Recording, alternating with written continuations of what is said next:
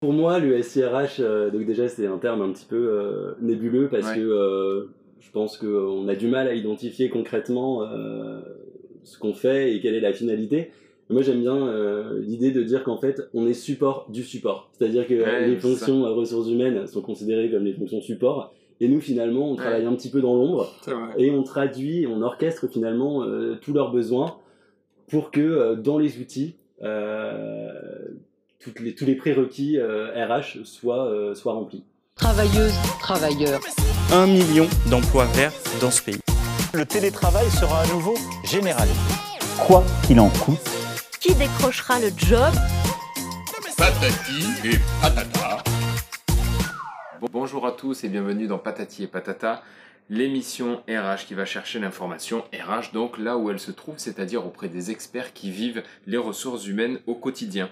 On le répète, hein, on rabâche, on entend et on lit de la part d'un grand nombre de personnes des conseils, des best practices, un peu partout, il y a des tendances et patati et patata.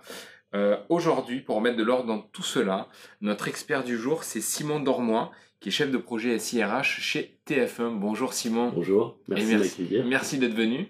On a plein de questions Bonjour, Simon. à, vous poser. Euh, ce qui nous intéressait, Simon, là, c'est de pouvoir euh, avoir euh, ta vision en fait sur une partie SIRH, donc et surtout dans le contexte dans lequel on se trouve, une digitalisation extrême, enfin poussée à l'extrême en tout cas.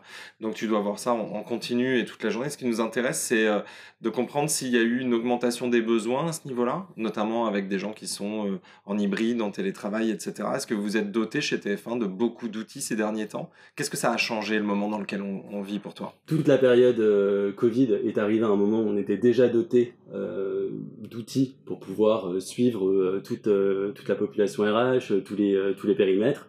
Néanmoins, ça a forcément accentué un petit peu les choses. le besoin essentiel, c'était de pouvoir suivre les collaborateurs par rapport à tout ce qui avait trait au télétravail. Hmm. on avait déjà un certain nombre d'outils qui existaient. Néanmoins, certaines directions, plus que d'autres, pouvaient déjà être acculturées aux réunions à distance on était au tout début euh, du télétravail et du coup les choses forcément se sont euh, accélérées avec euh, le confinement, le fait que tout le monde s'est retrouvé à distance. Donc évidemment, il y a eu toutes ces questions organisationnelles qui se sont posées à l'entreprise.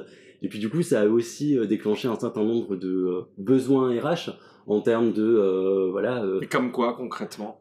Bah concrètement, le, principal enjeu qu'on a eu pendant ce, ce confinement, c'était par rapport au suivi du télétravail. Euh, alors pas forcément pendant le premier confinement, mais plutôt pendant euh, toute la période euh, un peu floue hmm. où on était sur un mode de fonctionnement un petit peu hybride. Fallait continuer à travailler, mais c'était compliqué. Ouais.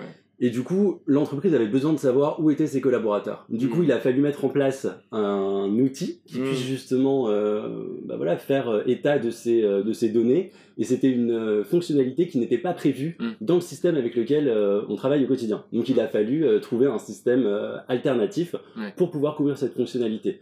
Parce que l'objectif chez TF1, c'est vraiment de proposer une expérience aux collaborateurs qui soit intégré à un seul et même outil. Euh, on sait tous la difficulté. C'est ça vraiment le, la finalité? Exactement, parce que euh, on sait tous euh, la difficulté de se connecter à différentes plateformes. On a oublié mm. son login, on a oublié son mot de passe. C'est de moins en moins vrai avec les Chrome, etc. Tout à fait. Mais du coup, la facilité, ça pourrait être de se dire bon bah voilà, il y a une multitude d'outils qui existent sur le marché on va forcément se tourner vers l'outil le plus performant ou qui répond le plus à nos besoins et du coup construire finalement un écosystème où euh, les collaborateurs ne s'y retrouvent plus. Mmh, bien sûr. Le télétravail existait avant euh, cette période Covid ou pas à ta connaissance?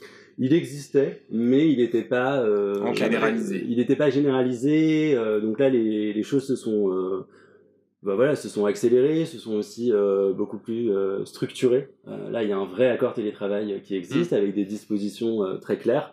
Euh, ça définit. Tout le monde a euh, eu ses avenants, etc. Donc, euh, Exactement. Ah ouais, d'accord, ça allait vite. SIRH, est-ce que est-ce que c'est vrai ou est-ce que parce qu'on en parlait avec Jérémy la, la dernière fois, ou est-ce que c'est une légende urbaine aussi? On voit et on lit encore une fois pas mal de choses au sujet de hum, l'identification, des connexions, des timings, etc., de l'activité en tant que telle de, de, chaque collaborateur, un peu du tracking. Est-ce que c'est vrai alors, est-ce que les entreprises s'en euh, servent comme ça je, Justement chez euh, TF1, mais est-ce que... Je, honnêtement, je ne pense pas. Euh, L'objectif, c'est la finalité d'un SIRH, c'est de pouvoir fluidifier Ouais. euh, la transmission des informations, de fluidifier l'expérience des collaborateurs et pas de euh, surveiller ce genre Ouais, de choses. c'est pas un flicage, c'est les travers en fait finalement de, de cette digitalisation, ultra digitalisation qui fait croire à certains que euh, c'est Oui, ça. tout à fait. En tout cas, euh, pour rejoindre cette question, est-ce que tu as de plus en plus de demandes des collaborateurs de travailler la data? Travailler la data, euh, ça veut dire euh, que dans leur métier, dans leur journée, ils ont de plus en plus de besoins, euh, euh, soit pour se renseigner, soit pour benchmarker, soit pour... euh, voilà. Est-ce qu'il y a, il y a quelque chose qui se crée autour de ça? Tu parles Ouais. de tous les collaborateurs ou collaborateurs RH Ceux avec qui euh, vous Alors pouvez... moi, mes interlocuteurs au quotidien, euh, ce sont vraiment les, euh, les opérationnels euh, RH. RH, Donc, ouais. euh, ils, sont- Ouais. ils peuvent être de différentes... Donc ils ont de euh, plus en plus envie de ça, de, de- Ouais, de la alors, data En fait, c'est à mi-chemin entre euh, l'envie et le besoin. C'est-à-dire que euh, plus on va intégrer euh, de nouvelles fonctionnalités aux outils, plus Ouais. du coup on va avoir de- d'informations traiter. disponibles. Et du coup, cet enjeu de... Tu es en train de euh, nous dire que parfois tu leur dis attention, si on ouvre cette, fonctionnalité, tu vas te retrouver en fait dans une situation où tu auras presque trop d'infos à traiter? Non, parce que euh, toutes les fonctionnalités qu'on peut mettre en place répondent à un besoin opérationnel. Nous, on n'est pas, euh, on n'est pas là pour juger si euh, le besoin opérationnel qui nous est soumis est pertinent ou non. En revanche, notre rôle, c'est de faciliter euh, l'appropriation et l'analyse des données qui vont être recueillies. Alors quand je parle de données, ça peut être par exemple euh, sur un projet de euh, formation Mm. où on fait une formation en e-learning à grande échelle justement bah voilà, pour sensibiliser l'ensemble des collaborateurs aux bonnes pratiques en télétravail, sur comment organiser sa journée, comment prendre des temps de respiration, les bonnes postures aussi d'un point de vue ergonomique. On est bien là, c'est bon On est bien, Super. on est même très bien. Euh, forcément, après, euh, le service formation a besoin de savoir combien d'utilisateurs ont suivi ce module. Donc ça, c'est euh, la base pour vérifier que bah, du coup, ce qui est mis à disposition est pertinent. Ouais. Et de pouvoir collecter aussi un retour des collaborateurs sur est-ce que le contenu leur a semblé pertinent, est-ce qu'il y a des choses à optimiser? Alors, suite à ça, qu'est-ce qu'on fait? On adapte les, les, les prochains outils ou les prochaines interventions? C'est comme ça que ça se passe? Il y a, y, a deux- y a deux logiques. Soit on réfléchit en se disant que euh, l'outil euh, idéal existe et que euh, c'est lui qui va nous permettre de couvrir tous nos besoins. Soit du coup on réfléchit autrement et on se dit bon bah l'outil est tel qu'il est. En revanche, c'est dans la capacité à traiter la donnée derrière qu'on va mener un autre projet pour pouvoir euh, euh, construire ces outils de pilotage finalement. Donc une nécessité d'AB test quasi permanent sur, sur les outils que vous utilisez. Tout à fait. Et là, au final, on se rend compte que euh, tous les outils qui sont mis en place euh, ont leur propre manière finalement de euh, recueillir les données ou de les, de les extraire, ce qui du coup complexifie la possibilité d'avoir des indicateurs euh, clairs et euh, uniformisés. Là, Et le- puis ça, ça dépend de la personne qui va les lire aussi. hein. oui, tout à Donc, fait. Les chiffres, se- euh, Voilà, on peut se- leur faire dire un petit peu euh, Ouais, ce qu'on veut parfois. Enfin, chacun y voit plutôt Tout à euh, ce qu'il veut, quoi. Donc, euh, donc il y a cette, euh, cette logique-là. Et là, l'objectif, c'est de pouvoir euh, compiler toutes les données qui vont être extraites euh, des différents outils, de pouvoir les euh, passer dans une euh, Moulinette. moulinette, Mm. pour que du coup, euh, Moulinette le lien- digitale, une moulinette digitale, pour que les liens puissent être faits et qu'il y ait des vrais indicateurs, euh, mais qui soient euh, finalement euh, cross-domaine. Ouais. Ok, très clair.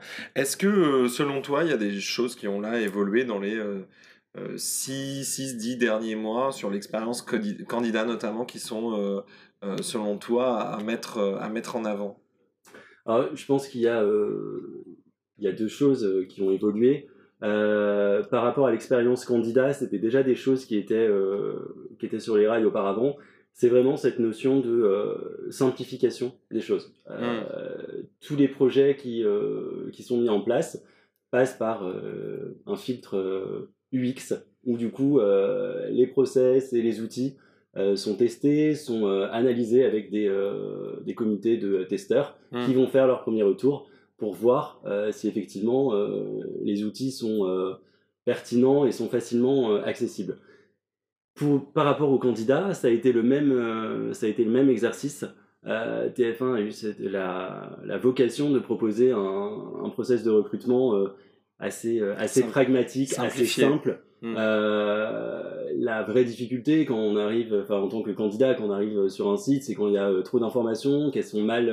Créer trois comptes. Ouais, exactement. Et puis que les infos sont pas claires et qu'on ne sait Mm. pas où chercher. Mm. Donc là, il y a eu la mise en place d'un site carrière Mm. euh, pour pouvoir justement euh, bah voilà, offrir une expérience de navigation euh, simplifiée puisqu'il est basé sur les mêmes codes que Mm. le site corporate. Donc déjà, d'un environnement à un autre, on ne perd pas la personne avec un site carrière. Il a été pensé UX, quoi. il a été pensé UX. Et du coup, c'est la même chose pour tous les projets, même en interne. Chez TF1, est-ce que vous utilisez des outils pour euh, jauger la satisfaction interne des Alors, collaborateurs? des, des outils à proprement parler, pas forcément, néanmoins, euh, très régulièrement, il y a des euh, baromètres qui sont mis en place par direction, bien souvent, avec du coup des, des questions dédiées et adaptées à chacune des, des directions pour pouvoir évaluer le niveau de satisfaction des collaborateurs. Et chacun de ces baromètres donne lieu à des plans d'action euh, si euh, les données récoltées le nécessitent. Alors du coup, on est en lien avec, en- dans ton poste, un SIRH, c'est-à-dire on est en lien avec les outils et les remontées de ses propres outils euh, auprès des auprès d'autres acteurs qui eux prennent le relais d'action, c'est ça? Tout à fait, Qu'on va aussi analyser, j'imagine. exactement. Ok. Bon, très bien. Est-ce que est-ce qu'on peut dire que le SIRH finalement est central dans une entreprise?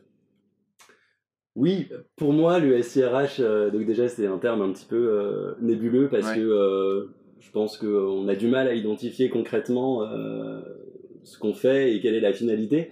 Et moi, j'aime bien l'idée de dire qu'en fait, on est support du support. C'est-à-dire que Ouais, les fonctions euh, ressources humaines sont considérées comme les fonctions support. Et nous, finalement, on travaille un petit peu dans l'ombre et on traduit, on orchestre finalement tous leurs besoins pour que dans les outils, euh, toutes les, tous les prérequis euh, RH soient, euh, soient remplis.